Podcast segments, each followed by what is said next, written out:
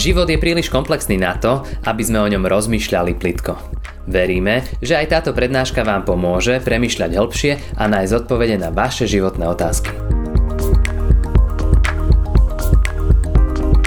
Nedokážeme obsiahnuť ani vystihnúť, Pane, Tvoju veľkosť i Tvoju majestátnosť. Koríme sa pred Tebou a pozvihni náš zrak, aby sme dokázali očami viery vidieť viac a tak dôverovať Tebe, vkladať sa denne do Tvojich rúk. Prosíme, hovor k nám aj dnes, Pane. Amen.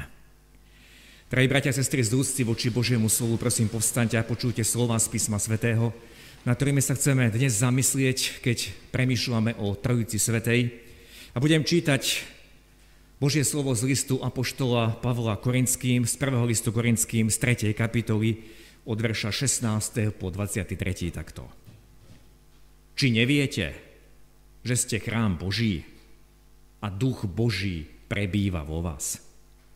Kto kazí chrám Boží, toho skazí Boh, lebo chrám Boží je svetý a tým ste vy. Nech sa nikto neklame. Ak si niekto z vás namýšľa, že je múdry v tomto svete, nech bude bláznom, aby bol múdry. Lebo múdrosť tohto sveta je bláznostvom pred Bohom. Veď je napísané, on chytá múdrych v ich chytráctve.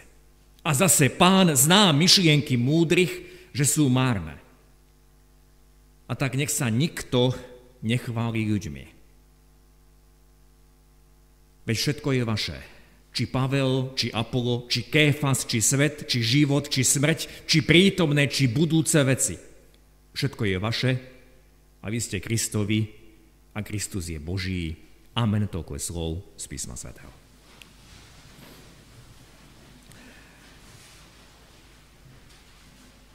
Drahí bratia a sestry, ak máme dnes hovoriť o Božej Trojici alebo o Božej trojjedinosti, musím sa vám priznať, že sa ma zmocňuje bázeň. A vždy si kladiem otázku, dokážeme našimi pojmami obsiahnuť alebo vystihnúť Boha?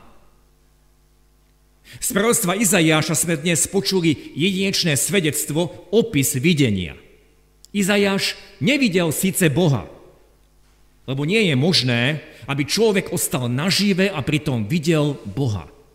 Izajáš videl iba okraje jeho rúcha. Videl serafov, teda anielov, a opísal nám, ako vyzerali. Videl časť, iba časť Božej slávy. Vždy pri tom opise prerodstva ma zaujíme niečo iné. Keď som sa pripravoval na toto kázanie, tak moju mysel, moje oči zaujali slova, videl som pána sedieť na vysokom a vyvýšenom tróne. Dvakrát tam je zdôraznené slovo vysoký, ako by to iba raz nestačilo. A vždy, keď čítam toto videnie, tak zaujme moju pozornosť to, že okraje jeho rúcha naplňovali chrám. Tu si všimneme, bratia a sestry, že nie celé rúcho, ale iba okraje jeho rúcha naplňovali chrám. To znamená, chrám bol príliš malý, aby pojal čo len časť jeho rúcha. Iba jeho okraje stačili a chrám bol totálne plný. V prvej knihe kráľovskej 8. kapitole je opísaná posviacka hospodinovho chrámu, ktorý dal postaviť kráľ Šalamún a keď prinášali trhu zmluvy do chrámu, stalo sa niečo podobné, čo sme čítali z proroka Izaiáša. Čítam z prvej knihy kráľovskej z 8. kapitoly. Keď kňazi vchádzali, vychádzali zo svetine, oblak naplnil dom hospodinov. Takže kňazi nemohli stáť ani posluhovať pre oblak, lebo sláva hospodinova naplnila dom hospodinov. A keď sa potom Šalamún počas tejto slávnosti modlil, práve pri posviacke chrámu tak vyslovil slova. Hľa ani nebesá a nebesá nebies ťa nemôžu obsiahnuť. O čo menej tento dom, ktorý si postavil, ktorý som postavil. Opäť si všimnime to zdvojnásobenie nebesá a nebesá nebies. Dvakrát tam je množné číslo. Keď nebesa nebies nedokážu obsiahnuť Boha a jeho slávu, čo potom my, bratia a sestry? Čo potom tie naše výrazy? Čo potom tie naše termíny? A církev sa dokázala roky, desaťročia, dokonca stáročia hádať a štiepiť o termíny, ktorými chcela objasniť alebo obsiahnuť Boží majestát. My to nedokážeme. Naše slovné výrazy nedokážu vystihnúť Boha v jeho dokonalosti a svetosti. Vieme, že jedno z Božích mien v hebrejčine, je to meno Elohim, je v podstate množné číslo. A pritom často sloveso, ktoré je s týmto Božím menom spojené, je v čísle jednotnom, povedali by sme akási štilistická alebo gramatická chyba. Ale nie je to chyba. Je to tak, pretože náš Boh nás prevyšuje. Jediného Boha, ktorý sa vyjavil ľudstvu v troch, troch osobách, nemožno vtesnať do tých našich tabuliek, do našich vzorcov a do pravidel, ktoré sme si my vytvorili. Nemožno zmerať jeho konanie a vyhlásiť, toto Boh môže a toto už Boh nemôže. Niečo podobné, čo zažil Izaiáš, čo zažil Šalamún, zakúsili aj iné postavy písma. Napríklad Mojžiš, keď hovoril s Bohom, napísané je, že žiadal si vidieť Božiu slávu a pán Boh mu odhalil iba malý kúsok, akoby chrbát zo svojej slávy lebo viac by Mojžiš nedokázal uniesť. Podobne ako keď sa nedokážeme dívať do slnka, naše oči to neunesú. Alebo prorok Eliáš, keď sa mu Boh zjavil na vrchu Choreb, ukryl sa do jaskyne a iba odtiaľ, akoby z jaskyne, sledoval najprv drsný obrovský vietor, potom zemetrasenie, potom oheň a nakoniec tam bol tichý Vánok. A toho viedlo, že sa zahalil celý do plášťa a iba tak počúval tichý Boží hlas. Nikto z nás, bratia a sestry, by neuniesol, nedokázal by stať na nohách, ak by sa mu Pán Boh odhalil, ak by mu odhalil čo len kúsok jeho slávy. Čo je však evidentné pri každom, kto mal takúto skúsenosť, a o tom je aj svedectvo v písme, že každý človek si v tej chvíli veľmi jasne uvedomil svoj stav. Ako by ho presvietil rengen, ktorý odhalil úplne všetko. Izajáš povedal, bedami som stratený, lebo som mužom nečistých perí. Učeník Peter, keď sa prvýkrát stretol s pánom Ježišom a jeho mocou pri tom zázračnom rybolove, keď Ježiš cez deň povedal, hoďte si na pravú stranu a zrazu bola plná, takže sa obidve lode ponárali, reagoval takmer podobne. Padol k nohám pred Ježišom a povedal, odiť odo mňa, pane, lebo som hriešný človek. Bratia sestry, Božia prítomnosť vždy odhaluje biedu človeka. Ak niekto uzrel len časť Božej svetosti, časť jeho majestátu, hneď mu bolo veľmi jasné. Som biedný, som stratený. A zdôrazňujem to preto, lebo som počul toľko odvážnych tvrdení, ja to a to Pánu Bohu vysvetlím. Ja sa pred Bohom obhájim. Mňa Pán Boh pochopí, prečo som konal tak alebo onak. Prečo som nepriznal dane. Prečo som bol taký tvrdý, alebo prečo som nechcel niekomu odpustiť. Ja som mal na to právo. Ja to Bohu vysvetlím. Práve to, čo čítame v písme, či o Izajášovi, či o Petrovi, či o ďalších postavách písma, to nás všetko presvieča o právom opaku. Pred Bohom sa zmôžeme iba na jedno jediné. Na to vyznanie, čo povedal Izajáš, bedami. Pane, bedami pred Tvojou svetosťou.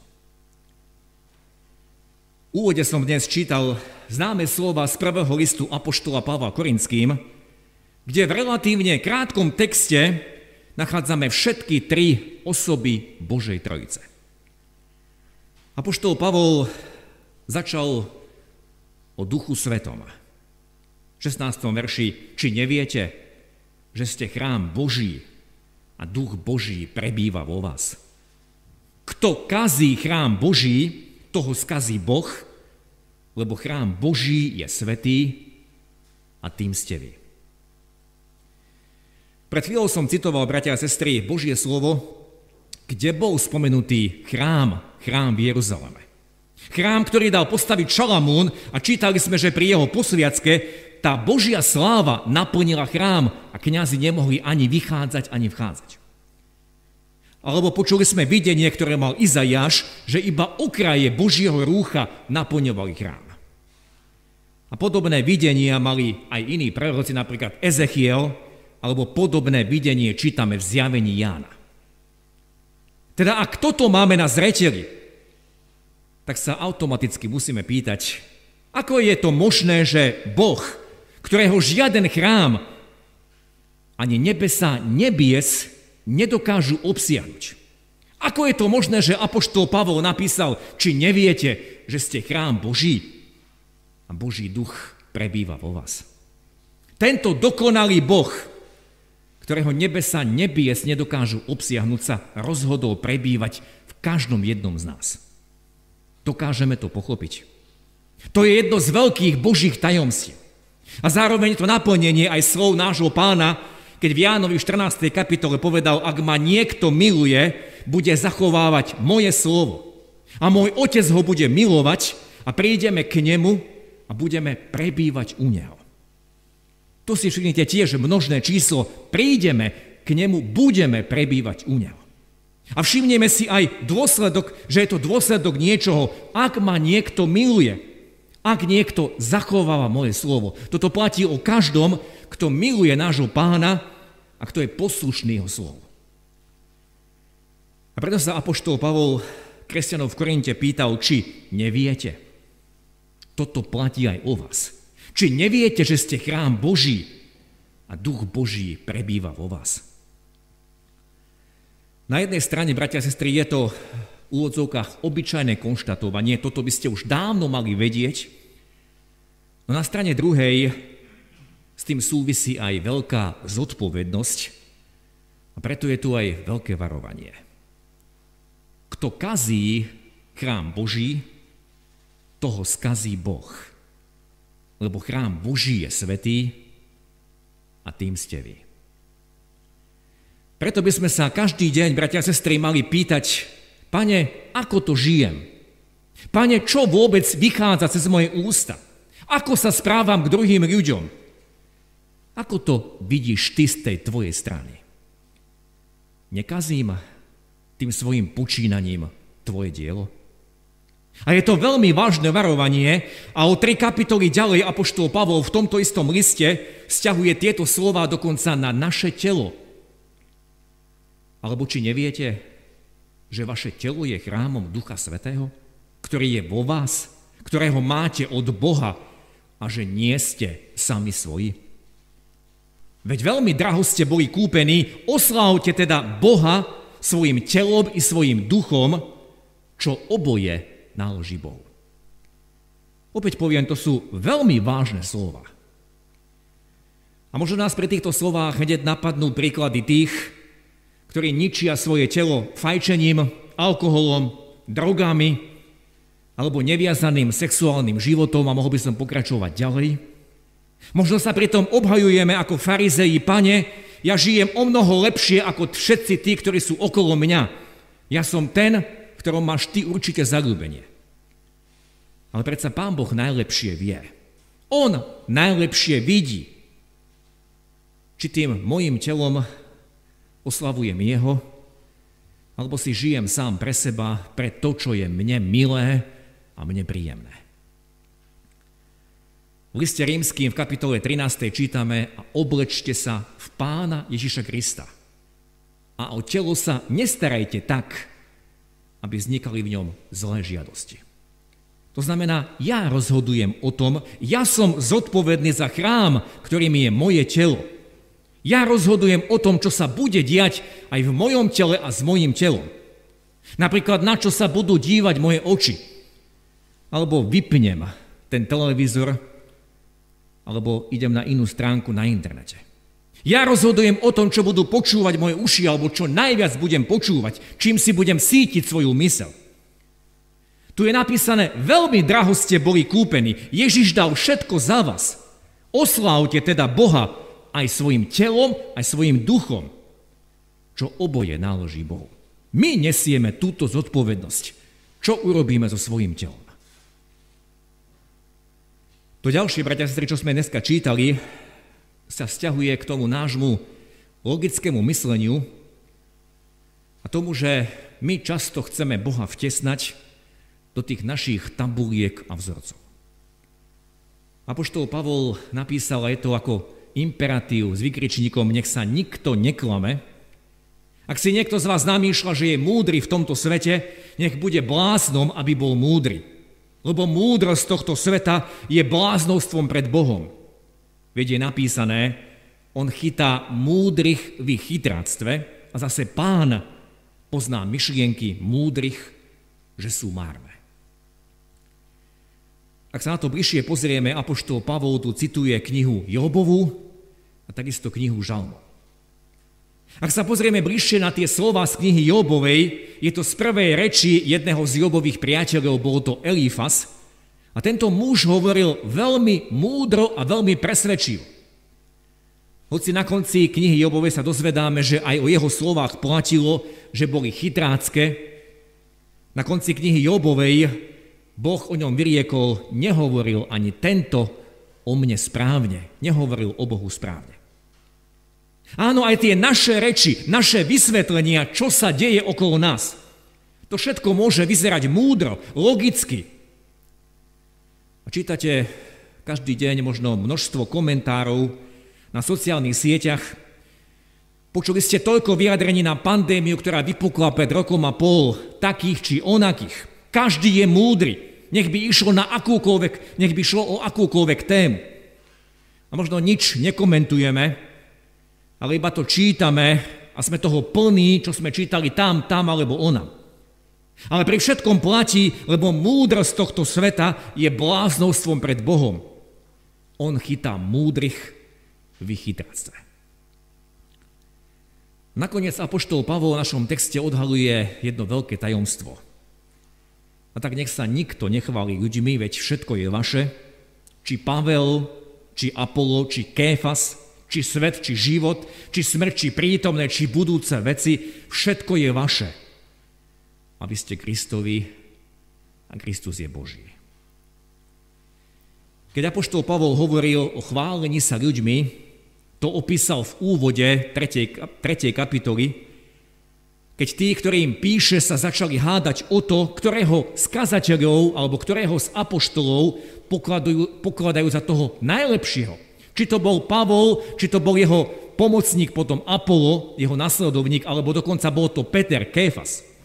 A Pavol im jasne napísal, že všetci, ktorí im slúžili, všetci, ktorí im zvestovali Božie slovo, boli len služobníkmi, skrze ktorých ste uverili, a to tak, ako mu dal pán.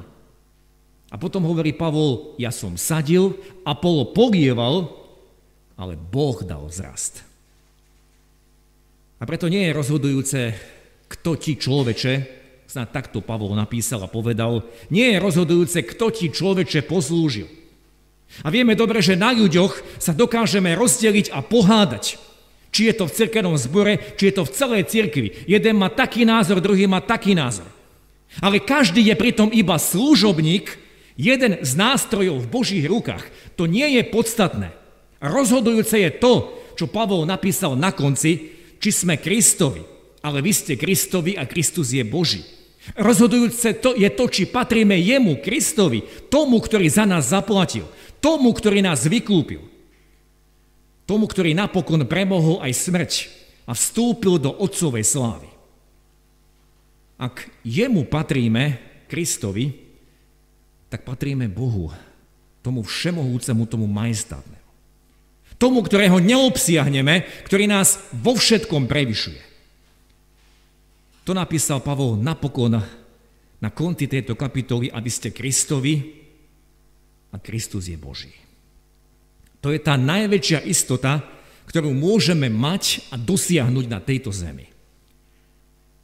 A tak, bratia a sestry, tá možno najdôležitejšia otázka, ktorú si dnes musíme položiť, keď uvažujeme nad Božou Trojicou je, komu ja patrím? Žijem si sám pre seba? A Bohu dávam odrobinky, to, čo mi zvýši? Čo mi zvýši z môjho času, čo mi zvýši z mojej pozornosti, čo mi zvýši z toho, čo mám. Pane Bože, to dám Tebe. A on pritom všetko učinil kvôli mne. On sa ponížil kvôli mne. Komu ja patrím? Pavol napísal kresťanom do Korintu, ale vy ste Kristovi.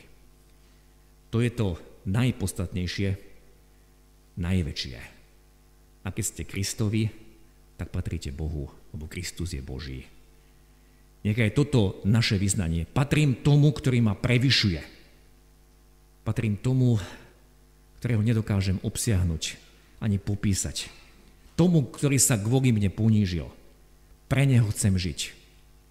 Túžim, aby celé moje telo, aj môj duch oslávil jeho. Nech je to pravda pri každom jednom z nás. Amen. Skloníme sa k modlitbe. Náš dobrotivý Pane, ďakujeme Ti, že keď dnes vôbec smieme uvažovať o Tvojej majestátnosti, o Tvojej trojedinosti, o Tvojej sláve, o Tvojej moci. Uvedomujeme si, aký sme biední, ako naše chápanie, naše jazykové výrazy, vôbec všetko, čo o Tebe povieme, je tak malé. Pane, ja odpoznám, že sa tak často dokážeme vadiť o to, kto to lepšie vystihol, kto to lepšie povedal či napísal.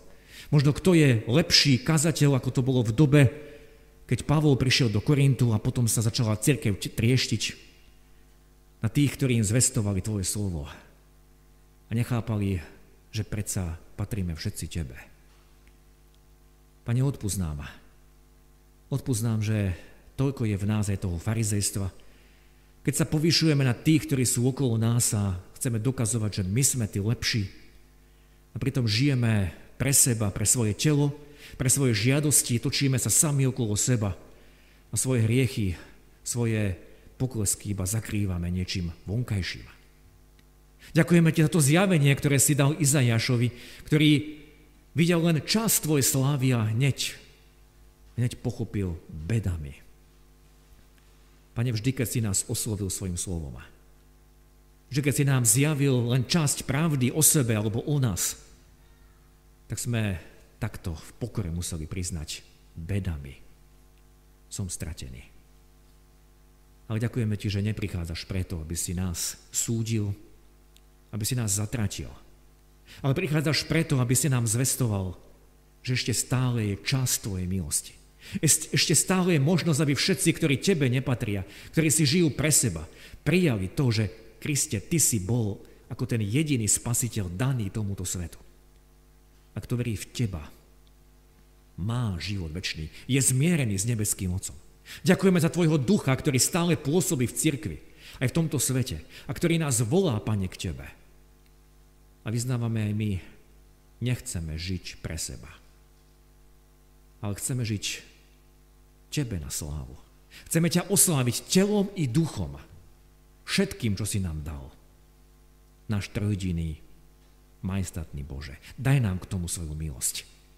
Daj nám milosť, aby sme boli oddelení od toho, čo sa Tebe pročiví. Aby sme boli posvedcovaní deň čo deň pre Teba. A približovali sa, Pane, Tebe, tomu Tvojmu obrazu. Ďakujeme Ti, že s každým z nás máš obrovskú trpezlivosť. Ty náš dokonalý trojdiny Bože. Chceme patriť Tebe. Chceme Teba vyznávať o Tebe svedčiť všade tam, kam si nás postavil. Veď nás prosíme. Veď nás prosíme svojou milosťou. Amen. Ďakujeme, že ste si túto prednášku vypočuli do konca. Modlíme sa, aby ste boli inšpirovaní a povzbudení. Ak máte nejaké otázky, napíšte nám správu na Facebooku, Instagrame alebo hoci aj e-mail. Projekt Chcem viac už viac ako 10 rokov podporujú ľudia z celého Slovenska. Pridajte sa k ním. Aj vďaka vašim darom a modlitbám môžeme prinášať každý týždeň dobrú správu, povzbudenie a inšpiráciu tisíckam ľudí nielen na Slovensku. Ďakujeme.